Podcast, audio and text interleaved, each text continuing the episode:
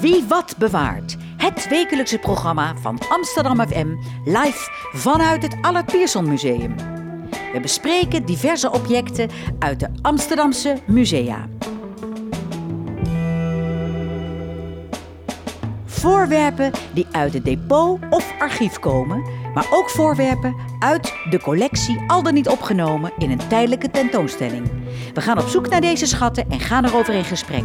Presentatie is in handen van Robert van Altena. En tegenover mij zit Milko Fijnenbuik. Dankjewel Milko dat je met me in gesprek wilt gaan. Jij bent hoofdredacteur van de Theater encyclopedie. Voor mij persoonlijk, als ik dacht aan theaterencyclopedie, dan dacht ik heel ergens anders aan. Namelijk, ik maakte heel lang uitzendingen in de openbare bibliotheek. En vlak voor mijn opname was Constant Meijer met het programma De Clash der Recensenten. Ik weet niet of je dat kent, maar een van de vaste gasten in dat programma, dat was Loek Sonneveld. En Loek Sonneveld, ik weet niks van theater, maar ik was altijd met open mond naar hem aan het luisteren, omdat hij een hedendaags stuk kon bespreken en dan lopend in de zin uh, kon refereren aan stukken die hij had gezien in 1969. Nou, een enorme rijkdom. Jouw perspectief is een hele andere. Ja. Jij bent verbonden aan Allard Pierson uh, Museum met de theaterencyclopedie. Kun je daar misschien iets over zeggen hoe dat verband ja, zit? het kan zeker. Um, het komt oorspronkelijk uit, uit het toneelmuseum. Uh, dat is ontstaan, de collectie van het theatermuseum is rond 1924 ontstaan. Heeft heel wat jaren ook bestaan, onder andere met een museum op de Herengracht. En door op een gegeven moment geld uh, wat niet meer kon worden verdiend en subsidies die werden ingetrokken, uh, is het toneelmuseum, wat toen Theaterinstituut Nederland heette, in 2010 gesloten op de Herengracht. Um, de collectie is toen blijven bestaan. En dat is nog twee jaar in een aparte bibliotheek en uiteindelijk bij de bijzondere collecties van de Universiteit van Amsterdam terechtgekomen. En die bijzondere collecties zijn in 2019 weer gefuseerd met het Allard Pierson Museum tot het Allard Pierson. En de theaterencyclopedie is in 2011 ontstaan, eigenlijk vanuit het idee dat, onder andere vanuit, het idee dat de collectie dus niet meer zichtbaar was voor het publiek. En op die manier wel nog aan het publiek getoond kon worden door middel van de website. En op die website staan onder andere dus veel data en veel uh, objecten uit de collectie. Zijn daar ook op zichtbaar. Dus zodoende is het eigenlijk vanuit een soort extra publiek middel ontstaan. En dat bestaat nu tien jaar. Ja, duidelijk. Ja. Het komende uur gaan we spreken over die theaterencyclopedie. Ook misschien wel hoe jij daar beland bent ooit. Hè? En er is ook iets moois aan de hand vandaag, want het is uh, de opening van een tentoonstelling die jij mede hebt samengesteld. Okay. En dat is de tentoonstelling Zeur niet, de musicals van Annie M.G. Smit en Harry Banning. En deze tentoonstelling is tot en met 30 oktober te zien in het Allard Pierson. Wie is de medesamensteller? Uh, Sanne Tierens. Zij, heeft, uh, is gepromoveerd op het onderwerp. Zij heeft een, een, een, een PhD geschreven over de musicals van Annie M.G. Smit en Harry Banning. Um, heeft dat later ook tot een publieksboek uh, verwerkt. En is gevraagd uh, door ons om, om als gastconservator die, die tentoonstelling samen te stellen. Oorspronkelijk ja. bedoeld voor één zaal en met opening ergens in mei 2020 volgens mij zelfs. Maar door corona verschuivingen in de planningen en dergelijke kregen we de kans om er een tentoonstelling van negen zalen van te maken. En toen ben ik ook bijgevraagd om, om Sanne te ondersteunen daarin. Mooi. Ja. En een heuse publieksopening ook weer. Zeker, dat was heel fijn gisteravond. Ja. ja. ja. Maar eerst wil ik toch met jou spreken over theater en hoe jij zelf in contact bent gekomen met theater. Ja, uh, dat is eigenlijk vanaf jongs af aan al wel met mijn ouders uh, soms gewoon naar het theater gegaan. Um, waren in die tijd, ik kom uit 1995, uh, dus ik ben ook wel opgegroeid zeg maar, in de tijd van bijvoorbeeld Studio 100 met Kabouterplop en Samson en Gert en dergelijke. En zij maakten ook musicals over, over sprookjes, Drie Birretjes, door een roosje. Um, was ook een musical van Albert Verlinde en Roel Vente. Daar kunt u mij de weg naar Hamelen vertellen, meneer. Daar is een opname van gemaakt en uitgezonden op televisie. Die heb ik ook best wel vaak vroeger gezien, op videoband toen nog. Dus dat, was eigenlijk een soort onbewuste al eerste aanraking met theater. En dat is door, onder andere eh, school en, en uh, interesse ook, ook met meegenomen door, door familie en, en vrienden. Is dat eigenlijk steeds meer gaan groeien. Mijn voorliefde ligt dan echt bij de musical, zeg maar, binnen, binnen het theater. Ik ben uh, in 2009 door kennissen meegenomen naar Kruiswald en Spijkerbroek van het Nationaal Jeugd Musical Theater. Tegelijkertijd was op televisie toen een zoektocht naar de hoofdrolspeler in de musical Joseph. En ik werd ook toen hetzelfde jaar meegenomen naar Mamma Mia door, door mijn familie. En het was eigenlijk opeens drie musicals in een jaar.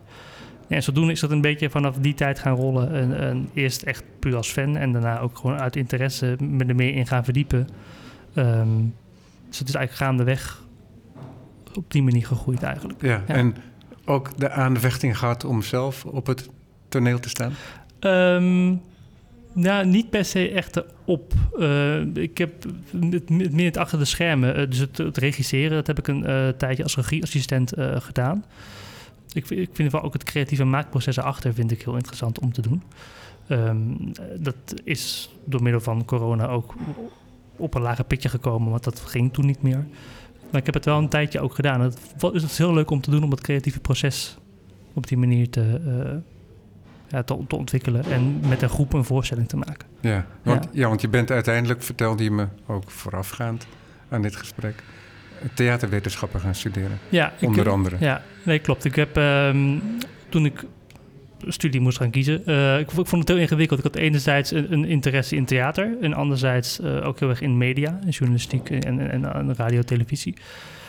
Um, dus ik ben best wel lang gaan twijfelen van ja, wat wil ik doen? En theaterwetenschap vond ik daar een hele fijne opleiding voor, omdat het enerzijds dus heel veel verdieping geeft over het theatergedeelte. Maar het is ook een opleiding met heel veel keuzeruimte. Je wordt ook verplicht om een aantal vakken buiten je eigen opleiding te doen. En ik denk, als ik nou dat ga doen, dan kan ik die keuzeruimte invullen met juist meer mediagerichte vakken.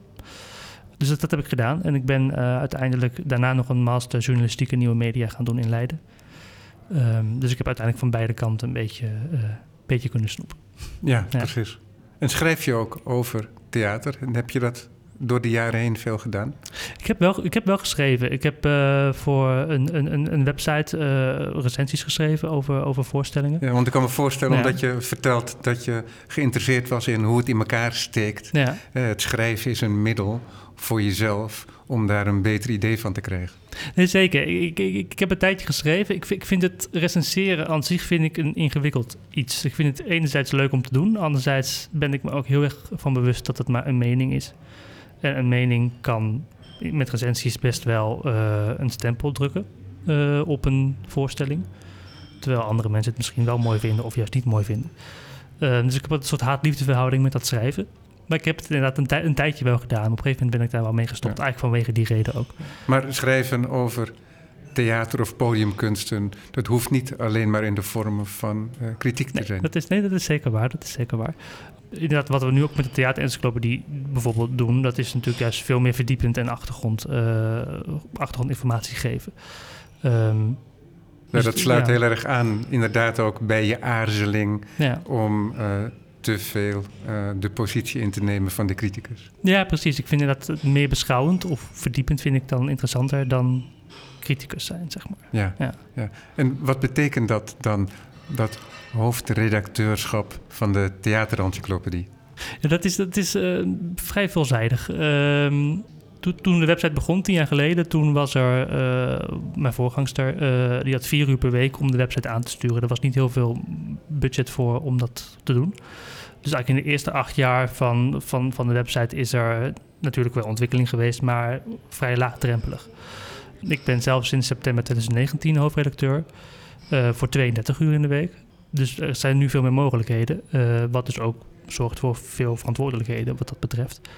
De encyclopedie wordt in principe uh, gevuld door vrijwilligers. Dus het is deels aansturen van de vrijwilligers. Tegelijkertijd is het ook gewoon puur eindredactioneel kijken, bewerkingen die gedaan worden, aanvullen, verbeteren. Dat zit er zeker in. Um, eigenlijk toen ik hier kwam, was, waar, waar had ik eigenlijk twee grote taken. Het bekender maken van de website, want het heeft acht jaar best wel in de luwte uh, geleefd. Corona heeft de afgelopen twee jaar niet enorm aan bijgedragen om dat goed te kunnen doen nog. En ook het aantrekken van meer vrijwilligers, omdat het inderdaad een, een, een website is, een soort Wikipedia-achtige basis heeft, zeg maar. Met deels ook wel een, een basis in de theatercollectie en die gegevens, maar ook echt wel voor een groot gedeelte moet worden gevuld door vrijwilligers. En daar, die, die zijn natuurlijk nodig om dat goed te kunnen doen. En dat kan gaan om inderdaad teksten over voorstellingen, achtergrondinformatie daarover geven. Of over personen, of over locaties, of, of theaterwerken, die, zeg maar, het, repertoire, zeg maar. Um, dus heel breed. We doen ook, ook samenwerkingen met opleidingen bijvoorbeeld. Uh, studenten die voor de encyclopedie uh, of die voor een studie een vak doen, maar wel voor de encyclopedie ook iets schrijven. Dus dat, ook dat is het aansturen daarvan. Ja. Uh, Bestond er niet al iets in de vorm van een soort encyclopedisch overzicht? Ik, nee, niet dat ik een soort heel duidelijk voorbeeld kan noemen. Um, en ik denk, want de theaterencyclopedie beslaat in principe uh, en het toneel en dans en, en meme, poppenspel, uh, musical, cabaret, beslaat zeg maar het hele theatergebied. Ik denk dat het wel... Ja, het is heel breed. Het is heel ja. breed. En ik, er is bijvoorbeeld wel, uh, waren de websites als Opera Archief en, en, en ik denk dat gezelschappen zelf ook wel natuurlijk hun eigen collectie en hun eigen producties qua archief op orde hebben. Maar een soort samenvoeging van alles bij elkaar was er nog niet volgens mij. Ja, nee, nee, dat bedoel ik ook niet hoor. Dat, oh. er, dat, er, dat er een overzicht was, bedoel ik niet. Maar er moeten her en der wel ook collecties bestaan oh, dat, waar dat je zeker, ja. gebruik van zou kunnen maken. Ja, nee, dat zeker. De, de, uh, we proberen ook op de encyclopedie uh, door te linken, inderdaad, naar als er al dingen bestaan. Uh, ik probeer de encyclopedie eigenlijk als een soort startpunt te zien voor verder onderzoek. Of je nou echt daadwerkelijk onderzoeker bent of geïnteresseerd gewoon dat het als een soort startpunt kan dienen. Dus als er al meer verdiependere databases of websites zijn waarop informatie. Uh, is het een beetje onzinnig om dat allemaal te gaan overnemen. Uh, dan, kan, dan plaatsen we in principe gewoon linkjes naar die andere websites toe. Ja. Waar het veel uitgebreider staat. Ja, dus het is geschikt voor mij als voorkomen leek. Zeker. Om uh, me te informeren over theater. Ja. Maar het, neem aan dat je het ook probeert om het zo informatief te laten zijn. Hè, dus voldoende verdieping te geven dat het ook voor de mensen uit het vak interessant is. Zeker, ja. Wat ik zei, het is, het is ook redelijk gekoppeld of, uh, aan de theatercollectie. Dus aan, aan, aan, de, aan de collectie van het Allard Pierson wat dat betreft. En de wens is ook zeker dat theatermakers ook de encyclopedie en ook de collectie kunnen gebruiken. Bijvoorbeeld weer voor nieuwe inspiratie voor nieuwe voorstellingen. De encyclopedie is wat dat betreft ook een website uh, waar bijvoorbeeld automatisch alle voorstellingen die iemand gedaan heeft worden gegenereerd alle premières die in Nederland plaatsvinden worden ingevoerd. Dus uh, per persoon is eigenlijk terug te vinden, um, is eigenlijk iemands carrière terug te vinden. Dus op die manier is het ook een soort openbaar cv wat je zou kunnen zien, zeg maar. Met een biografietekstje en, en je carrière. Een hels lijkt me ook. Ja. Überhaupt al om het hedendaagse bij te houden. Zeker. En dan heb ik het nog niet eens over elke stap achteruit, historiserend. Nee, het is, het is een grote stap uh, en, het is, en het is veel werk. En dat is inderdaad ook de reden waarom ik bijvoorbeeld als een van mijn doelen heb gesteld om jonge theatermakers die nu nog op opleidingen zitten, kennis te laten maken met de website en de mogelijkheden te laten zien van de website, ook voor hunzelf. De inspiratie die ze eruit kunnen halen, maar ook de mogelijkheid om dus hun eigen persoonspagina bijvoorbeeld bij te werken. Omdat inderdaad het een website is die ook vooral op vrijwilligers draait, uh, is het in het ideale geval houden gezelschappen en personen ook hun eigen pagina's bij. Uh, de producties worden automatisch dus toegevoegd, maar biografische informatie bijvoorbeeld ontbreekt nu vaak of is verouderd. En dat uh, proberen we met een klein team van vrijwilligers bij te werken. Maar als mensen dat zelf doen of gezelschappen doen dat zelf, um, dat, dat, dat, dat, dat, scheelt natuurlijk sowieso. Ja, en hoe loopt dat? Hoe is, is er dan een reflex dat mensen, als er dingen veranderen, dat ze dan contact opnemen? Dat, dat mag zeker nog meer worden. Het, gebeurt inderdaad wel regelmatig dat we mailtjes krijgen, bijvoorbeeld uh, dat bepaalde informatie niet goed staat en dat dat verbeterd kan worden. Soms doen inderdaad mensen het ook zelf. Uh, voegen bijvoorbeeld ook afbeeldingen toe aan voorstellingen die ze hebben gemaakt. Maar het, mag echt nog wel meer gebeuren. Het is nog, eh, wat, wat, wat ik zei, het is een website die redelijk in de luwte heeft geleefd de afgelopen jaren. En we gaan eigenlijk nu komende tijd echt slagen proberen te maken. We hebben een nieuw logo ontwikkeld. We hebben, uh, we hebben posters ontwikkeld en dergelijke. Um, we gaan een soort PR-campagne doen om, om ook te zorgen dat het binnen het veld, binnen de makers zeg maar, maar ook daarbuiten bij, bij het publiek bekender wordt. En op die manier ehm, hopelijk ook meer vrijwilligers krijgt die, en, en geïnteresseerden die vanuit hun eigen kennis mee kunnen gaan schrijven. Het is een, natuurlijk een onwijs brede website. Dus als je zegt van ehm, ga maar iets schrijven, dan is het eigenlijk zo breed dat mensen misschien niet weten waar te beginnen. Ehm, maar Nou, je- dat is het mooie van een encyclopedie natuurlijk. Ja. Je kunt op hele minuscule onderwerpen kun je een lemma schrijven. Ja, precies. En, en dat is ook heel fijn. eh, het is, al, om het, is het principe van, het, eh, van een encyclopedie is al dat het allemaal dat het piecemeal is, hè, dat het allemaal opgedeeld is. Ja, precies. En, en da- daarom hoop ik inderdaad vooral dat mensen ook vanuit hun eigen kennis en interesse, wat ze weten, eh, inderdaad informatie kunnen toevoegen. Dus het maakt niet uit als je bijvoorbeeld niet het hele verhaal weet over een onderwerp, maar wel een gedeelte. eh, dan kan het ook worden toegevoegd. Want dat kan iemand anders dan weer aanvullen verder. Ja, ja want ik heb een ehm, link toegevoegd in de aankondiging op de site van Amsterdam FM voor dit programma. En als je op die link klikt, dan wordt je ook gevraagd of je geïnteresseerd bent om bij te dragen. Dus mensen van buiten die zelf eh, enig vers- verstand van zaken hebben, die kunnen zich aanmelden om ook een bijdrage te leveren. Nee, klopt inderdaad. Je, de- omdat het inderdaad vrij toegankelijk is en iedereen in principe kan meeschrijven, vragen we om een account aan te maken. Dat is niet heel ingewikkeld, het is gratis en zo allemaal. Eh, maar het is puur om bij te houden van wie voegt welke informatie toe. Mocht er een keer wat verkeerd gaan, dat we dat kunnen terugdraaien enzovoort. Ja, en ook dat je met elkaar in gesprek kunt Precies, gaan ja. als, er, eh, als dat nodig is. Ja, precies. Eh, dus dat is eigenlijk de enige reden. En voor de rest, zodra je een, een account hebt, ben je in principe in staat om alle pagina's aan te vullen, nieuwe pagina's aan te maken, dingen te verbeteren eh, enzovoort. Ja, ik denk dat het ook heel leuk is voor mensen. Ik, ik denk het ook, ja. De- de- de- Want er zijn ja, veel mensen die veel van theater weten, Ja. die eh, daar niet professioneel per definitie iets mee doen. Nee, precies. En het, is, ehm, het, het he- het heeft dus ook mogelijkheden, behalve gewoon de basisinformatie qua tekst, om dus ook audio toe te voegen, om video toe te voegen, afbeeldingen. Dus, dus dat, is, dat, dat maakt die pagina's ook levendiger. Eh, en, en een deel van de informatie, als het gaat om dus alle producties, die komt uit de, eh, uit de theatercollectie. Dat wordt daar ingevoerd. Ehm, en een deel van de afbeeldingen en de affiches bijvoorbeeld, die komen ook uit de collectie. Maar ja, meer aanvullingen vanuit bijvoorbeeld mensen die het zelf hebben meegespeeld. Of de fotografen die het hebben gedaan. Ehm, dat, kan, dat kan ook op die manier allemaal worden toegevoegd. Dus wat dat betreft is het ook meer dan alleen tekst. Het, het, is net ook Ja, audiovisueel. ja, want en wat heel mooi is hier natuurlijk, is dat die, er is een muziekcollectie en een theatercollectie. En die moet al gearchiveerd worden, dat moet al beschreven worden voor de collectie zelf, voor het instituut zelf. En ja, dat gaat eigenlijk gepaard. Hè? Dat kun je gebruiken, heel goed gebruiken, ook voor de encyclopedie, die kennis. Dat is een andere beschrijving, neem ik aan. Maar je kunt die kennis wel eh, gebruiken. Ja, zeker. Ehm, we hebben inderdaad voor de collectie zelf een aparte, eh, een, een aparte database waarin alle informatie wordt ingevoerd. En dus alle producties daaruit die worden automatisch elke nacht doorgezet als er nieuwe premières daarin worden toegevoegd eh, naar de encyclopedie. En aan zo'n productie zitten inderdaad ook de programmaboekjes. Dus daar zitten de afbeeldingen aan gekoppeld, daar zitten affiches aan gekoppeld, eh, registraties van voorstellingen. En afhankelijk van rechten, want dat is wel met auteursrecht zeker eh, een ingewikkeld iets om dat te kunnen publiceren. Veel materiaal hebben we wel, maar mogen we niet publiceren.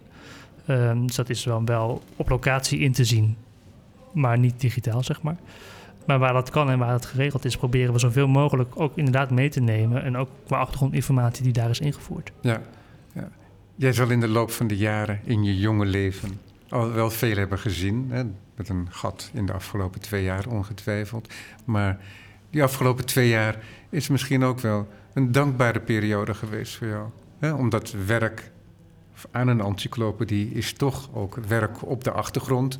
Dus dat kan gewoon doorgaan, zonder dat je afgeleid wordt door eh, de actualiteit van het eh, toneel.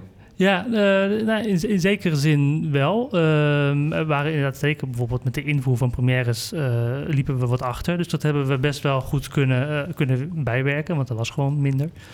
Tegelijkertijd uh, de, de samenwerking met opleidingen en dergelijke en de begeleiding van de vrijwilligers gingen gewoon door. Dat maakte niet heel veel verschil uh, voor corona en na corona. Moet ik zeggen dat ik ik heb maar een half jaar voor corona gewerkt. Dus ik, ik kan ook niet heel goed vergelijken uh, met hoe het in een regulier seizoen was. Want ik heb eigenlijk nooit een heel regulier seizoen meegemaakt. Dus het heeft denk ik wel enig effect gehad, maar ook weer niet extreem veel. Ik denk dat het wel redelijk hetzelfde blijft qua mijn persoonlijke verantwoordelijkheden in Ja. ieder geval. Ja. Ik kan me voorstellen dat je ook hele mooie dingen tegenkomt Zeker. tijdens ja. eh, het samenstellen van zo'n encyclopedie, dingen die je niet wist. Nee, heel veel. Eh, mensen die bijvoorbeeld op leeftijd zijn en hun eigen eh, materiaal thuis aan het opruimen zijn en denken, oh, misschien is dit wel interessant om op de website te zetten. Ehm, wat ik zei, ik ben redelijk en ik ben jong. Ehm, en qua persoonlijke interesse vooral op de musical gericht. Dus op het moment dat daar of verhalen van inderdaad lang geleden eh, eh, voorbij komen. Het, het, oudste programmaboekje wat we hebben komt uit 1751 bijvoorbeeld. Of inderdaad uit genres waar ik niet heel veel van af weet. Eh, het, is, voor mij sowieso heel leerzaam om ook gewoon mijn eigen theaterkennis te verbreden. Ik heb natuurlijk op de opleiding theaterwetenschap wel dingen meegekregen, logischerwijs. Maar op die manier, het blijft wel inderdaad leerzaam om ook van de andere genres steeds meer informatie te leren over personen, over, over voorstellingen die bijzonder waren geweest in die tijd. Ehm, ik heb een aantal stagiairs die bijvoorbeeld onderzoek doen naar, eh, naar bepaalde onderwerpen. Eén stagiair heeft een soort tijdlijn gemaakt van de Nederlandse operageschiedenis. Ehm, nou, ik ben daar zelf niet heel erg in thuis, dus dat was ook als begeleiding heel interessant om dat allemaal te lezen en dat mee te krijgen. En we gaan binnenkort die tijdlijn ook in een daadwerkelijk visuele tijdlijn ook op de website plaatsen. Zodat Ja. mensen daar ook doorheen kunnen scrollen en de artikelen die geschreven zijn door mijn stagiair ehm, kunnen lezen. Ja, mooi. Eh, Hoe is de relatie eigenlijk met eh, de studie theaterwetenschappen? Die is, De vakgroep? eh, ja, die is redelijk eh, nauw. We hebben ehm, sinds een paar jaar aan het begin van het collegejaar een vak dat heet Allemaal Theater. Waarin, het, waarin de studenten onderzoek doen naar revue, cabaret, musical, dat, soort, dat soort genres. Ehm, en voor dat vak doen zij onderzoek naar objecten uit de collectie. En aan de hand daarvan schrijven ze een, een artikel voor de theaterencyclopedie. Dat hebben ze afgelopen jaar bijvoorbeeld gedaan in, eh, rondom de voorstellingen van Arnie M. En Harry Banning. In het kader van een tentoonstelling. En het jaar daarvoor eh, juist een aantal objecten uit het begin 20e eeuw. Ehm, dus dat is eens per jaar sowieso een vak dat terugkomt. Op dit moment ben ik met Rob van der Zalm, een docent daar, eh, bezig met het in kaart brengen van alle theaterlocaties in Nederland. Ehm, dus daadwerkelijk locatie qua adres ehm, en wanneer geopend en wanneer gesloten. Om zodoende een soort interactieve kaart te maken waarbij je door de tijd heen kan scrollen eh, en dan per jaar kan zien waar er in Nederland theaters waren. Over wat voor tijd gaat dat dan? Eh, vanaf, nou ja, wel vanaf ze- 16, 17, 17e eeuw ongeveer tot nu. Voor zover we het weten natuurlijk. ja. En de studenten nu zijn ook bezig Maar met... 17e eeuw, dat is echt de drempel. Ja, eh, kijk, voor een, hele, van een aantal theaters zoals de Stad Schouwburg in Amsterdam... eh, dat dit, het gebouw wat er nu staat is de vijfde editie, zeg maar. Dus we weten dat dat gaat terug tot ergens eh, 1660, zeg maar. Ehm, daarvan hebben we een aantal data gewoon die we kunnen gebruiken. Eh, maar we proberen het voor heel Nederland nu te doen. En een aantal studenten zijn nu ook bezig om voor de theaterencyclopedie dan weer... ehm, wat meer informatie op te zoeken en te schrijven over... eh, over locaties die misschien minder uitgebreid tot nu toe zijn beschreven in de geschiedenis en in boeken. Ehm, die studenten zijn onderzoek aan het doen naar dat soort kleinere theaters om ook die informatie weer aan de encyclopedie toe te voegen. Ja, want ik kan me voorstellen dat het voor Amsterdam is dat op zich niet zo moeilijk ook, omdat daar ook nog steeds gelezen toneelschrijvers opereerden, zoals nou, Vondel, hè, we ja. noemen hem maar. Ja, Ehm, maar dat is voor kleinere, de buitengebieden, hè, vanuit de Randstad of Amsterdam bekeken, Ja. dus in de provincie en in de kleinere plaatsen, tot in dorpen aan toe, is dat is bijna niet eh nee, dat is veel te achterhalen, denk ik. Dat is veel minder beschreven. Toevallig inderdaad, misschien ja. via correspondentie en dergelijke. Ja, precies. En eh, we hebben een lijst van ongeveer, volgens mij 1150 theaters nu eh, gemaakt. Waarbij we bij, voor het grootste gedeelte inderdaad opening en sluiting en exacte locatie hebben kunnen achterhalen.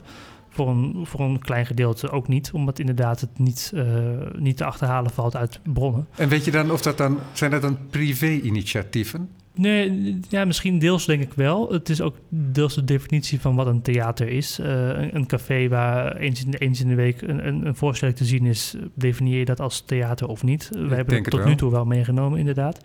Uh, maar dan blijft inderdaad de vraag, en dat is dan misschien moeilijker te achterhalen, van vanaf wanneer werd er dan theater opgevoerd? Was dat meteen vanaf de opening van, van dat café of kwam dat pas later? En zeker bij gewoon oudere theaters uit de 19e eeuw, eh, je Delft, het krantenarchief, dat is heel fijn om uh, bijvoorbeeld aankondigingen en advertenties terug te halen. En soms zie je dan wat namen van, van een theaterlocatie daarin voorkomen. En als je geluk hebt, vind je inderdaad een verslag van de opening van het theater en dan weet je wanneer het geopend is.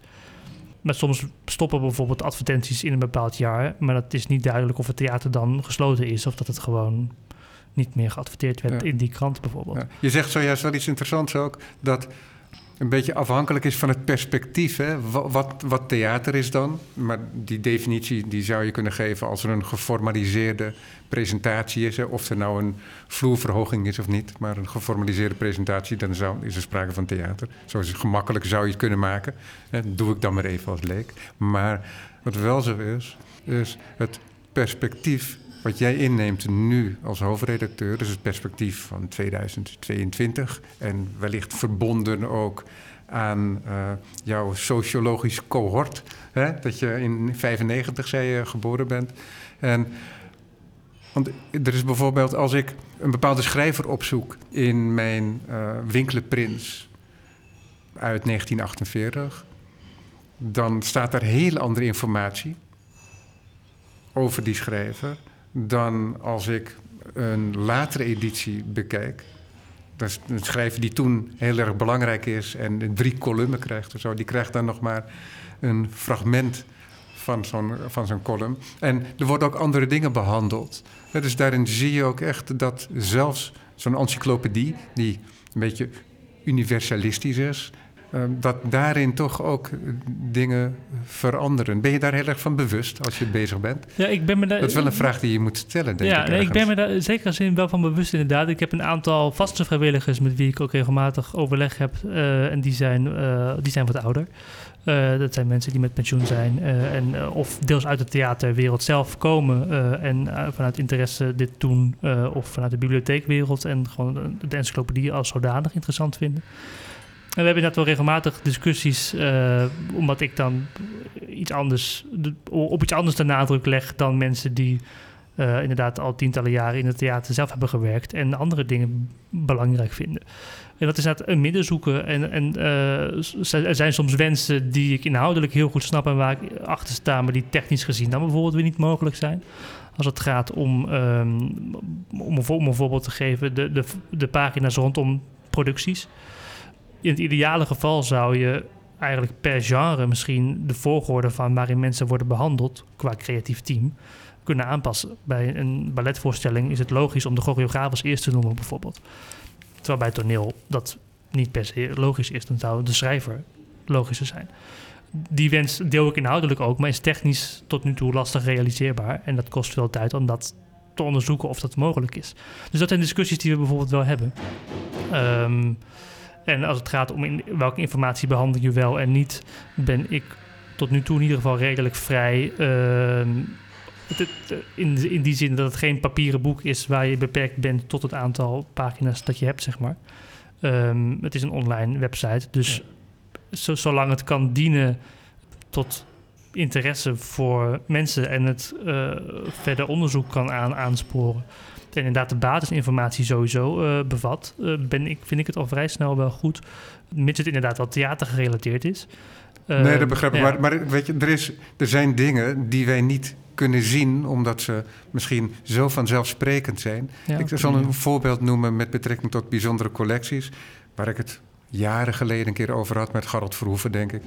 Is dat er ook in bijvoorbeeld in gebonden historische boeken waar eens ander papierwerk is uh, opgenomen. En daarin komen dan bijvoorbeeld pamfletten. Die, dat, is, dat zijn een hele vluchtige drukwerk en dat verdwijnt als eerste. Maar dat zit ook in de collectie hier, bijvoorbeeld. En dat is iets wat voor de uh, contemporaine mens die erbij was toen dat, die, dat pamflet werd rondgedeeld alleen maar eventjes van nut was en vervolgens van geen enkel belang. En hier krijgt het een plekje in een soort ja, erecollectie, zou je kunnen zeggen. En Ja. Dus op die, op die manier zijn er soms verwaarloosbare zaken en soms wat belangrijkere zaken die je over het hoofd kunt zien. Op die manier bedoel ik dat. Maar wat je aangeeft eigenlijk is ook dat je in overleg bent met mensen ook eh, van verschillende generaties en verschillende disciplines, waardoor jullie elkaar al controleren als het ware. Ja, precies. En, en proberen tot een soort ehm, midden te komen, wat voor veel mensen in ieder geval, dat het in ieder geval een, een soort algemeen gedeeld ehm, acceptabele vorm is. En in het ideale geval probeer je het zo tot in detail mogelijk uit te diepen. Ehm, maar je moet een soort basis hebben die breed voor theater breed, wat natuurlijk heel gevarieerd is, eh, eh, goed genoeg is. Eh, zodat niet bepaalde mensen die werkzaam zijn in een bepaald genre denken van ja, dat is niet voor ons bedoeld. Dat, dat, dat is een ingewikkeld balans om te vinden. Ehm, daar zijn we nog steeds wel mee bezig. Ja, ja vooral ook om wat ik, wat ik zelf aangaf, maar dat bevestigt hij ook, dat je voor het grote publiek toegankelijk wil zijn, maar tegelijkertijd ook interessant genoeg wil zijn voor ehm, ja, de onderzoekers hier aan de andere kant van de Doelenstraat, maar ook eh, voor de mensen uit het vak zelf. Ja, nee, precies. Het, het, het is echt die balans. En dat vind ik bijvoorbeeld ook ingewikkeld als mensen vragen... Ja, wat is de doelgroep van de website? Ja, die is wat dat betreft vrij breed. Het is inderdaad voor enerzijds eh, een soort startpunt voor onderzoekers... zodat ze eh, vanuit onze website zeg maar, kunnen doorlinken... en meer informatie kunnen vinden op andere pagina's. En tegelijkertijd ook voor bezoekers die gisteravond een voorstelling hebben gezien... en die willen opzoeken wie er ook alweer in meespeelde. Ehm, dus wat dat betreft is, moet het echt een soort balans hebben. Het moet niet te wetenschappelijk zijn, want het moet voor iedereen te begrijpen zijn. Eh, dus ook in schrijfstijl bijvoorbeeld probeer ik daar ook wel op te letten dat het niet te moeilijk geschreven is. En dat merk ik vooral bij de studenten van theaterwetenschap die gewend zijn nu om op wetenschappelijk niveau te schrijven. De grootste uitdaging daarbij is vaak om die schrijfstijl iets los te laten en het iets toegankelijker op te gaan schrijven, dat het ook voor het algemene publiek, zeg maar, Ik denk dat het voor de studenten zelf ook sowieso goed is. dat, nou ja, dat, dat merk ik inderdaad Dus ik, ook ik, bij heb het zelf, ik heb het zelf ook ondervonden door dat proces. Ja. En zelfs het praten voor de radio heeft me geholpen om beter te schrijven. Ja, kan me goed. Uiteindelijk. Om, eh, om te vereenvoudigen en te verhelderen. Ja, precies. Ja. Ja. Ja, hey, die mooie tentoonstelling Zeur niet over die musicals van Annie M. G. Smit en Harry Banning. Over wat voor periode werkten deze twee Ehm, samen? Ja, eh, de, eigenlijk de periode 1965-1984. Dat is, dat is de periode waarin de zeven musicals geschreven zijn. Um, Annie M. G. Schmid die werd door producent John de Kranen gevraagd om een musical te vertalen. Eh, dat wilde ze niet, want ze had zelf nog heel veel goede ideeën. En zolang ze die had, zou ze het niet gaan Ja, vertalen. dat heb, dat heb je ook een citaat eh, Ja. op, daarvan op de muur ge- geplaatst, inderdaad. Dat ze dat, ze dat vertikt. Ja, precies. En toen, toen, toen zei ze, nou, dan schrijf ik er zelf wel één. Ja, en zo geschieden. Dus toen in 1965 kwam Heerlijk doet het langst eh, als eerste musical. Mag ik je eventjes Ja. onderbreken? Wat was er in Nederland op musicalgebied in eh, vrij- 1965? Vrij weinig. Ehm, in 1960, dat wordt over het algemeen vaak gezien als de start van musical in Nederland, werd My Fair Lady in de theaters getoond met Wim Sonneveld in de hoofdrol eh, en Margriet de Moor. En dat was een groot succes. Dat, dat liep twee seizoenen. Ehm, en toen dachten meerdere gezelschappen van, oh, dit kan blijkbaar werken. Dus die gingen het ook proberen. En dat flopte eigenlijk allemaal. Ehm, dus eigenlijk in 1965, op het moment dat Annie en Harry begonnen, was de musical eigenlijk alweer dood, werd er gezegd. En dat is ook de reden waarom Annie M. G. Niet sprak van eh, musical, maar van musical. Dus eh, echt eh, muziek met kul, zeg maar. Ze wilde eigenlijk zich een beetje distancieren van het stempel van musical, omdat ja, dat zou eigenlijk al gedoemd zijn te mislukken.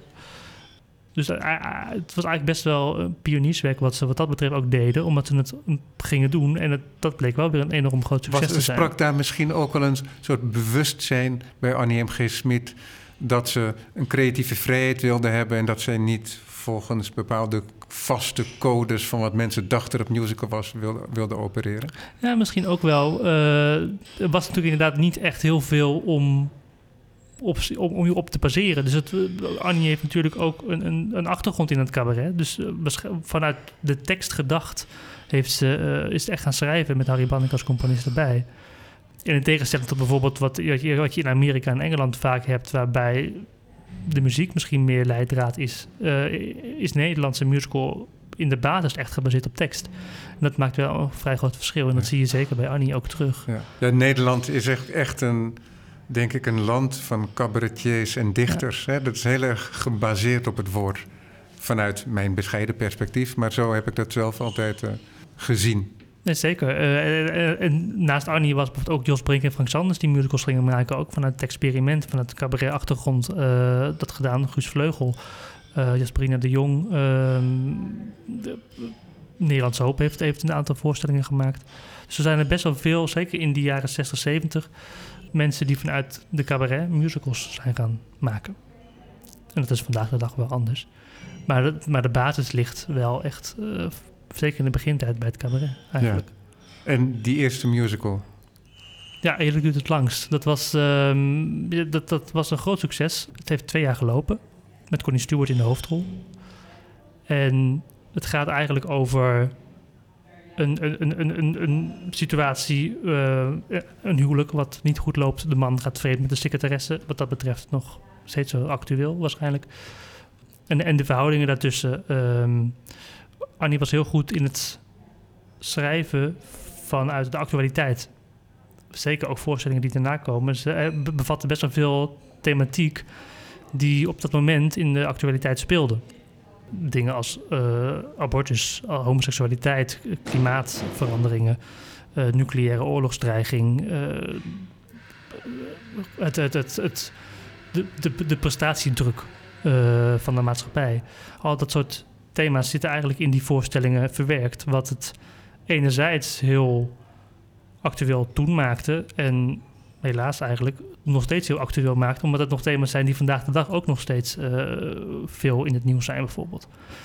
Dus zij was daar heel goed in uh, en Harry Banning was daar dan heel goed ondersteunend bij om, dat, om haar teksten dan weer goed in de, met, in de muziek te zetten, zeg maar. Ja, want dat is ook niet vanzelfsprekend. Nee, precies. Uh, Annie heeft wel eens gezegd van je moet oppassen dat er, als je mij en Harry in één ruimte zet, dat er geen lied van komt, zeg maar. Het was echt een soort muzikaal huwelijk, die twee. Uh, die elkaar heel goed konden aanvoelen en eigenlijk in een half woord of misschien wel geen woord genoeg hadden. En het precies, ja, het, het paste gewoon goed bij elkaar. Ja, ja. ja. En zie je dat als de geboorte van de Nederlandse musical? Ja, zeker wel. Uh, en omdat het gewoon over het algemeen veel succesvolle producties zijn geweest. Ik denk dat veel mensen die daarna in Nederland musical hebben gemaakt, zijn toch op een bepaalde manier wel schatplichtig aan wat ze gedaan hebben. Tegelijkertijd, um, wat ik zei, uh, Arnim Gesmit en Harry Branning hadden niet echt in Nederland natuurlijk voorgangers. Dus ze probeerden het ook maar een beetje wat te doen, zeg maar. Ze gingen ook wel naar het buitenland, naar New York en dergelijke, om voorstellingen te zien. En Wat was daarna? Daar, inspiratie inderdaad uh, op te halen voor producties die ze zelf gingen schrijven. Maar de musical dramaturgie, dus hoe een musical in elkaar moet zitten, dat was toen nog niet heel erg aanwezig. Uh, om, om een voorbeeld te geven. Ik heb, ik heb voor de tentoonstelling ook interviews gedaan met mensen uh, vandaag de dag, zeg maar, terugkijkend op die producties. Uh, Jan Beutenen, de vormgever van veel producties, die heeft uh, ook tegen me gezegd van in een bespreking die, die hij met Arnie Schmid had, dat er uh, bijvoorbeeld een snelverkleding moest plaatsvinden. Het ballet moest andere kleding aan en dergelijke. En ze moesten naar een andere locatie binnen, binnen het verhaal. Dus hoe doen we dat? Nou ja, toen, toen zei Annie, dan schrijf ik wel een liedje. Wat eigenlijk impliceert dat het liedje niet per se noodzakelijk was op die plek om het verhaal verder te vertellen, maar ook redelijk op zichzelf kon staan. In de musical dramaturgie vandaag de dag vertelt een lied, begint bij A in het verhaal en gaat naar B op het eind. Dus is echt nodig om het verhaal verder te vertellen. Vanuit dat perspectief kan ik me voorstellen dat als je het vandaag de dag die musicals zou brengen, dat je hier en daar zou gaan schuiven om te kijken van, is dit de meest logische vorm? Um, dus, dus, wat dat betreft is het enerzijds qua thema, inhoudelijke thematiek actueel. Qua vorm is het wel wat verouderd, denk ik. En ja, vanzelf, wel, vanzelfsprekend. Maar ik denk ook dat je... Weet je, dat is het jammere natuurlijk van theater, maar ook het mooie van theater. Jij hebt dat stuk nooit kunnen zien op die manier. En um, dus dat heb je kunnen doen door je te informeren, maar dus ook met mensen te spreken die er wel bij waren en er heel direct bij betrokken waren ook. Zodat je nog wel een idee krijgt. Maar je kunt natuurlijk ook wel door de conventies van de tijd heen kijken. Dat doe je ook met oude films, tenminste. Ja. En met literatuur, ongetwijfeld ook. Um, waardoor je daar die accepteert en de waarde van het kunstwerk evengoed kunt waarderen. Nee, zeker. En het scheelt dan tot op zekere hoogte nog wel dat er van een aantal voorstellingen ook registraties zijn gemaakt. Dus ik heb bijvoorbeeld En Nu naar bed, uh, voorstelling uit 1971. Dat is de tweede musical van Annie Smit en Harry Banning. Daar is een hele mooie registratie van gemaakt. Dus die heb ik ook wel in voorbereiding hierop wel gezien. Ehm, niet vanuit de zaal zelf, maar ik heb op die manier wel een goede indruk gekregen van hoe het eruit zag en hoe de, hoe de voorstelling in elkaar zat. En van sommige, van sommige voorstellingen zijn ook wel de, de, de, liedjes opgenomen. Dus op die manier krijg je wel een goed beeld. Um, veel van het audiovisueel materiaal zit ook in de tentoonstelling. Dus ook voor het publiek uh, nu ook weer terug te horen, zeg maar. En dat helpt wel met de voorbereiding om een goed beeld te krijgen van hoe het toen de tijd was. Ja, ja. ja voor mij is het zelfs zo dat ik als kind voor mij veel stukken, veel theater, toneel op uh, de BBC heb gezien. Dus alleen maar eigenlijk verfilmde stukken. En ik ben bijna nooit in een theater geweest als kind. Dus dat is een, uh, een, een heel bepaald perspectief natuurlijk. Nee, maar, maar waardoor je het nog wel kunt, uh, kunt meemaken, inderdaad. En het maken van een tentoonstelling is dan ook weer een vak op zich. Zeker. Uh, dat, was, dat, was wel, dat was wel een uitdaging. Uh, ik heb daar in principe vanuit mijn eigen achtergrond geen ervaring mee. Dus dat was voor mij voor het eerst. Um, en je collega wel? Uh, Sanne Tierens had dat ook niet. Maar gelukkig hebben we natuurlijk binnen het museum een team eh, met wie we samenwerkten... die, die dat eigenlijk voor een dagelijkse kost doet. Dus we, we hebben daar hele goede begeleiding aan gehad. Maar het was inderdaad wel een uitdaging van waar, waar je allemaal rekening mee moet houden. En, en uh, je komt allemaal achter dingen die je dan van tevoren niet wist. En dat moet je dan weer oplossen. En dat, dat is allemaal goed gegaan, uh, gelukkig. Um, maar het was wat dat betreft voor mezelf ook een onwijs leerzaam proces. En kom ik achter dat ik het ook, een heel leuk proces vind om te doen. Um, en zeker als je nu ook gisteren dan de opening had en de reacties zijn heel goed, dat, ja, dat is fijn om te horen. Ja, ja. voor de tentoonstelling heb je gekozen voor een um, voor de hand liggend stramien, zou je kunnen zeggen. We hebben die stukken en die zijn chronologisch gepresenteerd.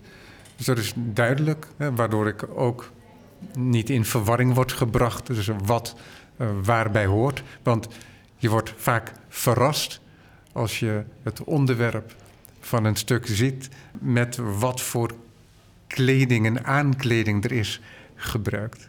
Ja, zeker. We hebben inderdaad qua tentoonstelling geprobeerd om die stukken uh, enigszins van context te voorzien en ook wel linkjes te leggen naar het nu. Dus ook hoe het is geprofessionaliseerd sinds, sinds die beginperiode bijvoorbeeld, waar we nu staan. Met het feit dat er opleidingen zijn en met het feit dat er een leerstoel is, zodat er ook aan de universiteit onderzoek kan worden gedaan en dergelijke.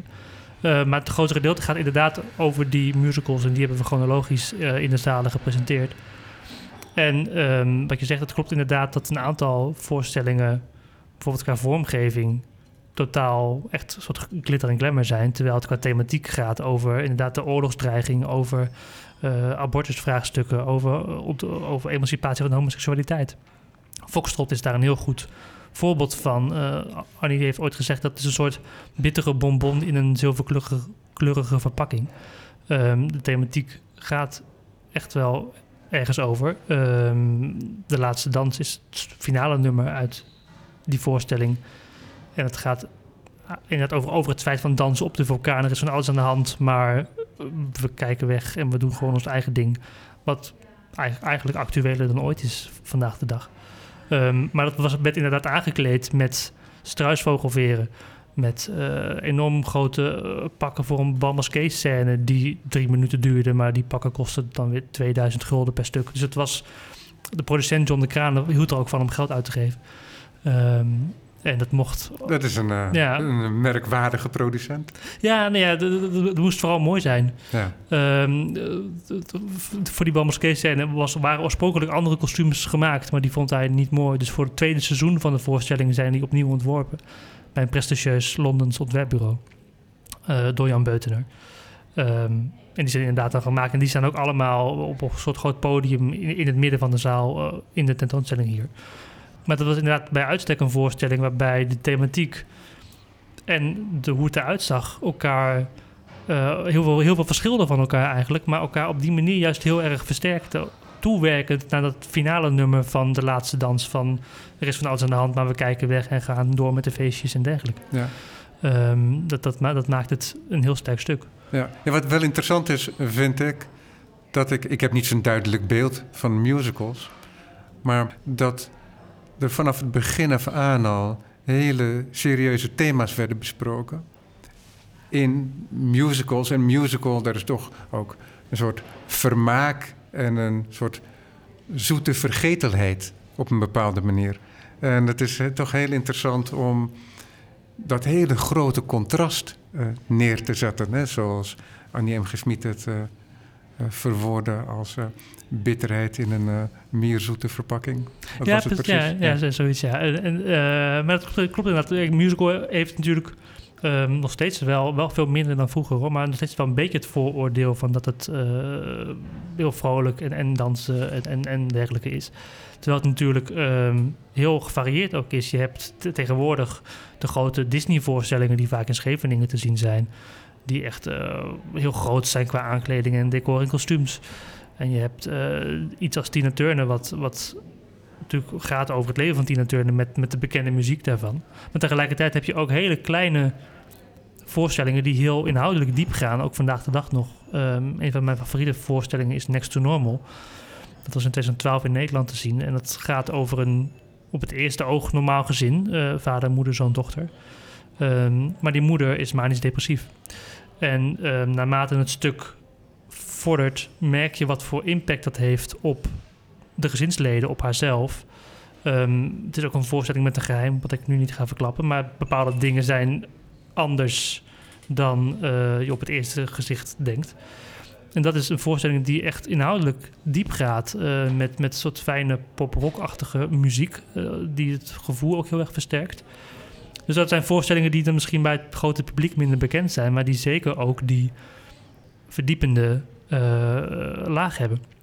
Um, ik denk wel dat het zo is dat in de tijd van Arnie en Harry het zo was dat, dat um, heel erg op de actualiteit werd geschreven. En nu was Arnie ook een naam die dat zich kon permitteren, want mensen kwamen sowieso op de voorstellingen af omdat zij het schreef. Uh, vandaag de dag zit er ook best wel veel thematiek in voorstellingen, maar dat is misschien meer onderhuids, zeg maar. Um, minder op de specifieke actualiteit, maar meer uh, meer thema's die, over die wel zeg maar, nu hot zijn, maar over een langere periode. Ja, maar is er nu een musicalschrijver die dezelfde positie had als Annie M.G. Smit? Want zij was natuurlijk ook echt een auteur in die zin. En mensen kwamen voor de schrijver ook. Ja. Hè? Dus niet alleen voor de musical. Bestaat er, bestaan er dat soort figuren nu ook op die manier? Vandaag de dag niet op die manier. Je had inderdaad vroeger dus inderdaad Annie M. G. Smit uh, en Harry Banning. En daarna Jos Brink en Frank Sanders. Die ook natuurlijk gewoon namen waren waar gewoon het publiek voor hun eigenlijk al op afkwam. Afgezien van de inhoud. Ja. Vandaag de dag, uh, ik heb onder andere ook Dick van de Heuvel gesproken. Dat is een, uh, een schrijver en ook regisseur. En hij vertelde ook dat ja, er, er, komt niemand af op de nieuwe musical van Dick van de Heuvel. Um, hoe goed of slecht het ook zijn. Um, dat, dat, dat, dat is niet zo. Het gaat, het gaat echt om een soort herkenbaarheid tegenwoordig wat het publiek moet hebben, wil het daarop afkomen. Um, ja, en niet elke schrijver die heeft dezelfde nee. uh, media-aanwezigheid. Nee, precies. En, en, ja. en dat, dat scheelt natuurlijk met... Uh, dat hebben, misschien producenten nu eigenlijk nog meer. Albert Verlinde, die natuurlijk veel op televisie ook te zien is. Joop van de Ende in zekere zin natuurlijk ook uh, wat dat betreft. Um, die wat op, vanuit een producentschap natuurlijk makkelijke dingen over het voetlicht kunnen brengen en niet zozeer de schrijvers ja, meer. Maar wat er ook veranderd is natuurlijk, is dat die producties veel kostbaarder zijn geworden. Ja, Waardoor die bemoeienis van een uh, producent met wat er geschreven wordt ook groter is, kan ik me voorstellen.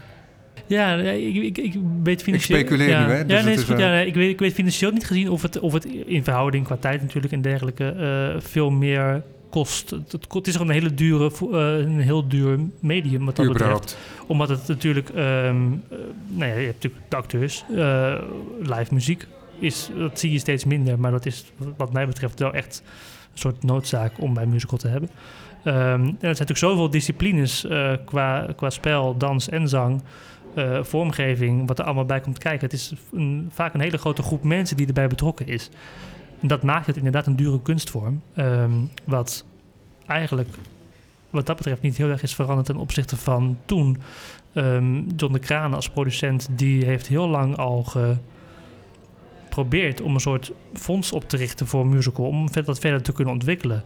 Ehm heeft ook geprobeerd om een soort garantiesubsidies te krijgen voor, stel het lukt niet, eh, dat, dat ze niet failliet gaan. Bij Foxtrot ging dat bijna mis. En toen, dat was eigenlijk de eerste, dat was de vierde voorstelling. En dat was voor het eerst eigenlijk dat ze toen een garantiesubsidie hebben gekregen om het te redden van, van faillissement. Ehm, en omdat het een succes werd, hebben ze die garantiesubsidie ook weer kunnen terugbetalen, zeg maar. En, maar ze hebben eigenlijk bij één voorstelling, de voorstelling daarna bij Madame, hebben ze echt een soort subsidie gekregen. En voor de rest hebben ze het ook geprobeerd om het zo goed en zo kwaad mogelijk eh, zelf te doen. Terwijl het juist bijvoorbeeld ook in, in de voorbereidingsperiode ook eh, natuurlijk vrij kostbaar is. En dan komt er natuurlijk nog geen geld binnen. Ehm, dus dat kost zeker dan heel veel.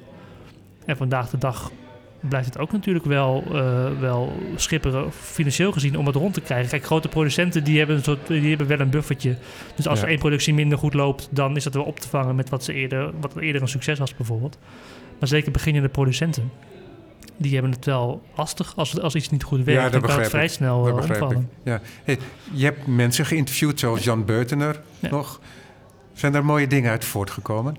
Die jij niet wist, want je weet het een en ander over, eh, over het onderwerp. Maar ik kan Ja. me voorstellen dat als je getuigen en eh, medewerkers spreekt.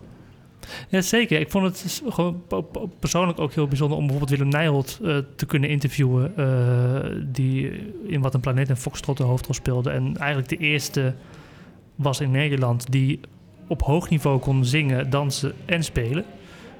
Daarvoor waren er wel mensen die bijvoorbeeld goed konden zingen en spelen, maar dan weer niet dansen bijvoorbeeld. Hij was de eerste die dat, dat goed kon. Ehm, en het was heel inspirerend ook om, om hem te spreken eh, over hoe het in die tijd ging. Ik vond het bijvoorbeeld met Foxtrot dat was een musical waar eigenlijk voor het eerst op toneel een kus te zien was tussen twee mannen. Eh, wat, wat dat betreft ook best vooruitstrevend was. Het was 1977 toen. En in tegenstelling tot wat je misschien zou verwachten, was, het, was de reactie in Amsterdam juist heel erg veel gejoel en, en, en, en, eh, onrust in de zaal. Terwijl het op het platteland, of in, in minder bestedelijke gebieden, zeg maar, juist de zaal heel muisstil werd. Terwijl je misschien zou verwachten dat Amsterdam het meer zou accepteren dan eh, de, de, de, ja, de dorpen en dergelijke. Dat vond ik wel interessant om, om te weten. Ehm, het was in die tijd ook zo dat je gewoon heel veel moest spelen om überhaupt uit de kosten te kunnen komen. Dus dat betekent dat je ook in gymzalen en kleine, echt kleine buurthuizen eigenlijk moest gaan spelen. Ehm, zeven avonden per week, eigenlijk geen vrij.